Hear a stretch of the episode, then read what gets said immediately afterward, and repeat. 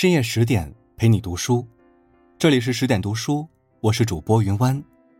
今天要跟大家分享的文章是：莫言晚熟的人，算计过头的人生，终将是一场灾难。作者：莫非。如果你也喜欢今天的文章，欢迎拉到文末给我们点个再看哦。作家莫言在获得诺贝尔文学奖之后。遭受了人生第一次狂风暴雨般的辱骂，很多人都说他获奖的原因就是因为迎合了西方人的口味，在小说中故意抹黑中国人。巨大的舆论压力，曾一度让莫言停笔一段时间，但他很快调整好自己的心态，在接下来的时间里笔耕不辍。八年之后，他荣获诺贝尔文学奖之后的第一部短篇小说集《晚熟的人》，终于打磨完成。整本书由十二个短篇小说组成，书中生动描述了高密东北乡里无数小人物的喜怒哀乐与爱恨情仇。其中跟小说集同名的短篇小说《晚熟的人》更是引起无数读者的热议。小说写了一个也叫莫言的获奖作家，在回乡探亲时发现，从前特别愚笨鲁钝的发小蒋二，竟然已经借着自己的名气赚得盆满钵满，当上了某文化公司的老板。但这个发小的发迹史，很多细节都显得不那么光彩，有的甚至游走在灰色地带。最后，他终于因为非法经营等问题而蒙受了巨大损失。从蒋二戛然而止的意外结局中，我们会发现一个朴实而经典的道理：算计过头的人生，终将是一场灾难。装疯卖傻的伎俩，难得长远的利益。小说里的主人公蒋二。小时候是真的愚钝。他上小学时用了五年时间才勉强升到三年级，老师一见到他都觉得头疼。而真正让蒋二一傻成名的，是他和村里其他三个心智有问题的人上演的一出荒诞的闹剧。这四个人不知从什么时候开始，都喜欢不约而同地坐在石桥上用脚丫子钓鱼。不但如此，他们钓着钓着还会打起来，互骂彪子、吃吧。神经病，最后不欢而散，而过不了几天，他们又会聚到一起，于是村民便把这四人戏称为高密东北乡的四大神仙。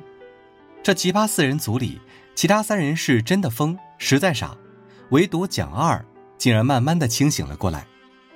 随着智商日渐回归正常，他才惊讶的发现，自己这个傻瓜身份，在村里竟然有着一些天然的便利性。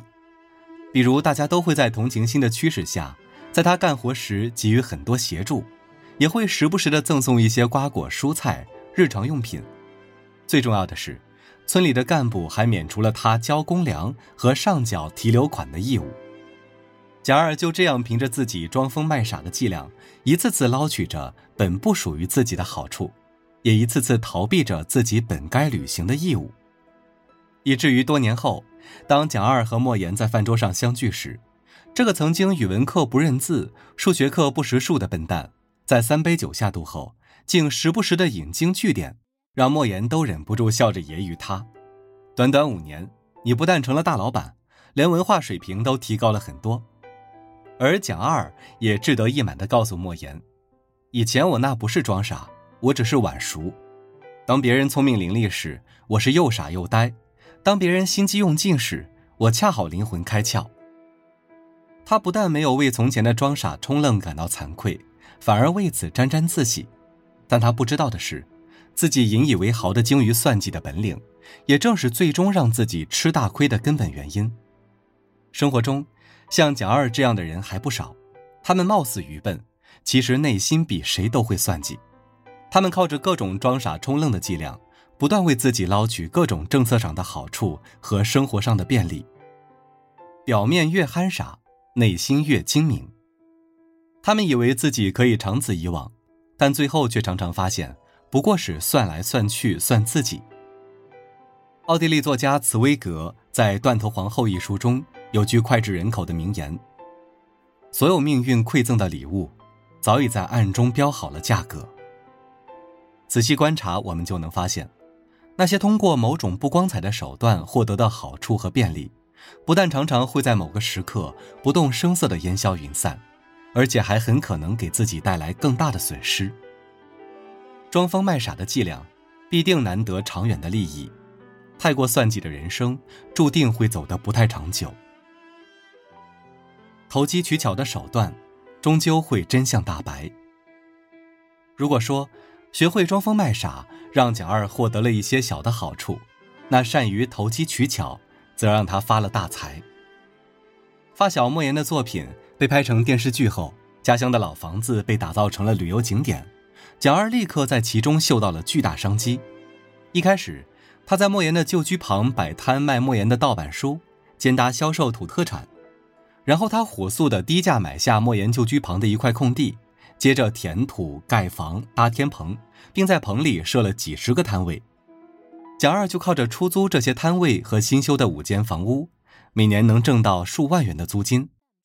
后来，蒋二开启了自己的文化公司，他注册商标卖矿泉水、卖保健酒。最重要的是。他想凭着举办滚地龙泉国际擂台赛，获得长久而丰厚的景点门票分成收入。所以，莫言带着一位日本作家鹤田一回到老家，就得到了蒋二的盛情款待。本以为蒋二的宴请只为叙旧，没想到他在事先没有告知莫言的情况下，就让莫言毫无准备的上台，为自己的滚地龙泉国际擂台赛开赛仪式讲话。他深谙莫言的性格。哪怕他就是被乡情绑架上了台，也肯定会帮自己把这件事做好。蒋二的判断没错，莫言虽然被这家伙摆了一道，心里不痛快，但还是用精彩的即兴发言给蒋二撑足了场面。擂台赛前半部分确实有看点，一场场精彩的比赛让莫言渐渐放下了心里的不快，转而真心为这些有真才实学但却晚熟的乡亲喝彩。这时候，擂台上跳上来一个日本人。听主持人说，他是侵华日军的后代，他的爷爷当年正是被滚地龙泉的祖师爷蒋二的爷爷蒋启善给一脚踢死的。这个日本人在台上十分嚣张，丝毫不讲比赛规则，次次都想置对手于死地。看样子他就是来报仇的。一时间，一场正常的武术比赛就变成了包含国仇家恨的生死决斗。台上对手打得难分难解，台下观众看得群情激昂。最后，日本人不但把对手摔倒在地，疯狂掐脖子，还得意的全场绕圈吹口哨挑衅。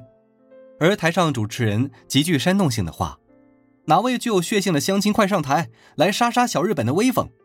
则让莫言身旁的日本友人鹤田感到了莫大的尴尬。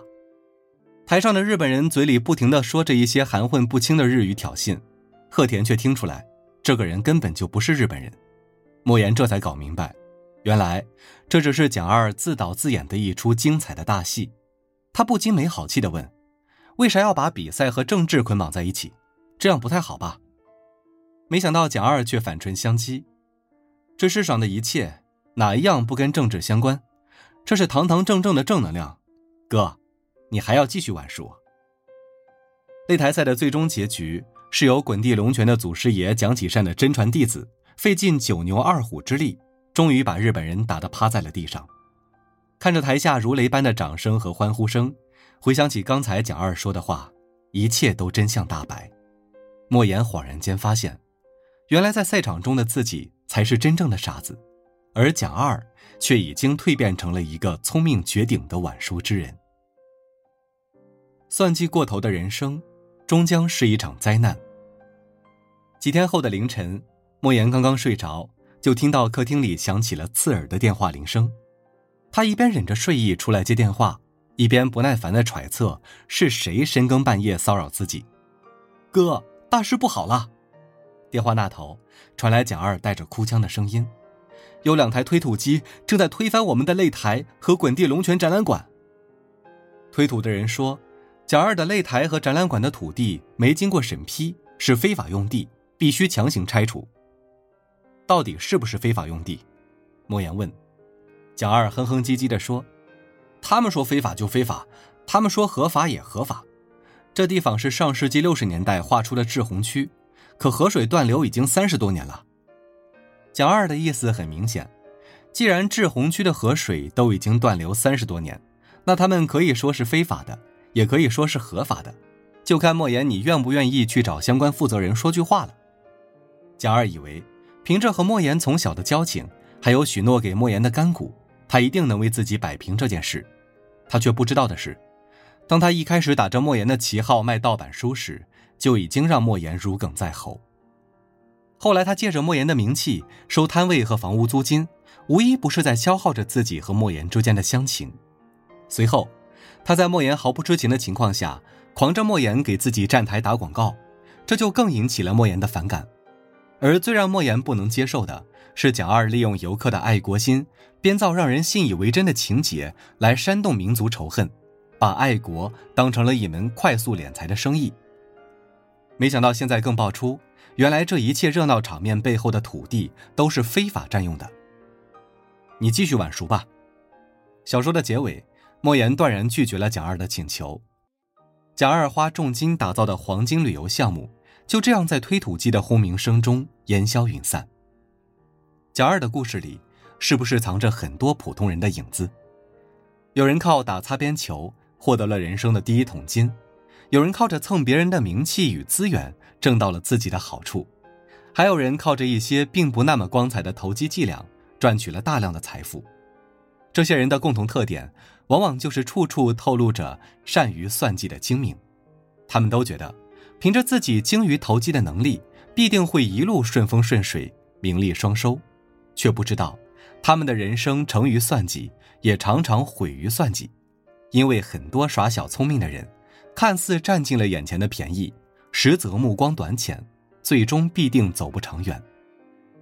当蝇营狗苟成为一种日常，那突破道德的底线终将会自然而然；当投机取巧成为一种习惯，那踏上法律的红线，往往是最终结局，而算计过头的人生，终将是一场灾难。有人曾问国学大师南怀瑾：“您觉得什么样的人最容易成功？”南怀瑾的回答引起了很多人的深思：一个不耍小聪明、不用烂手段、不动歪脑筋、诚恳老实的人。左宗棠曾说：“做人精明不如厚道，厚道。”通常是找到双方互利共赢的平衡点，而精明却是利用别人的弱点，只让自己一个人获利。佛经中说：“算计莫过头，过头天必收。”人生如果精明过了头，灾祸往往就会随之而来。你若算计亲友，必将众人离心，最后孤立无援；你若算计伙伴，终将失去诚信，最终买卖成空。从你的起心动念中有了算计心的那一刻开始，便是走下坡路之时。因为决定一个人最终成就的，从来不是眼前的短暂利益，而是能否获得持续而长久的收益。唯有不唯利是图，不算计钻营，才能行至坦途、顺风顺水；唯有与人为善、真诚厚道，才能长长久久、名利俱收。好了。今天的文章就分享到这里，更多美文请继续关注十点读书，也欢迎把我们推荐给你的朋友和家人，一起在阅读里成为更好的自己。我是云湾，祝你晚安，好梦。